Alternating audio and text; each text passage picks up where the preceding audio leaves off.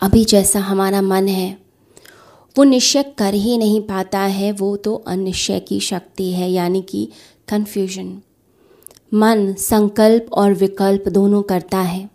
जैसे किसी व्यक्ति के सामने एक सफ़ेद बादल आ जाए और काला बादल आ जाए, दोनों ऑप्शन आते हैं। तो व्यक्ति निर्णय कर नहीं पाता है। वो हमेशा असमंजस में रहता है। मन के अलग अलग हिस्से हैं।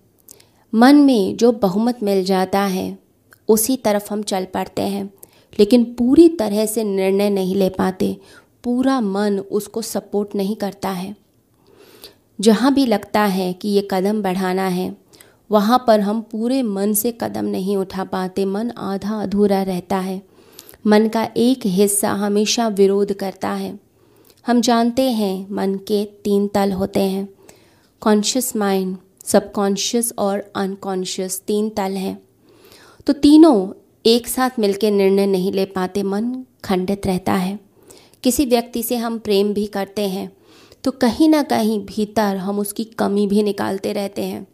हम उसके विषय में गलत भी सोच बैठते हैं गलत फहमियाँ भी आती हैं, इसलिए झगड़े भी होते हैं, क्रोध भी होता है। प्रेम जहाँ पर है, वहाँ पर हम कहते हैं क्रोध भी हो रहा है, क्योंकि एक हिस्सा हमेशा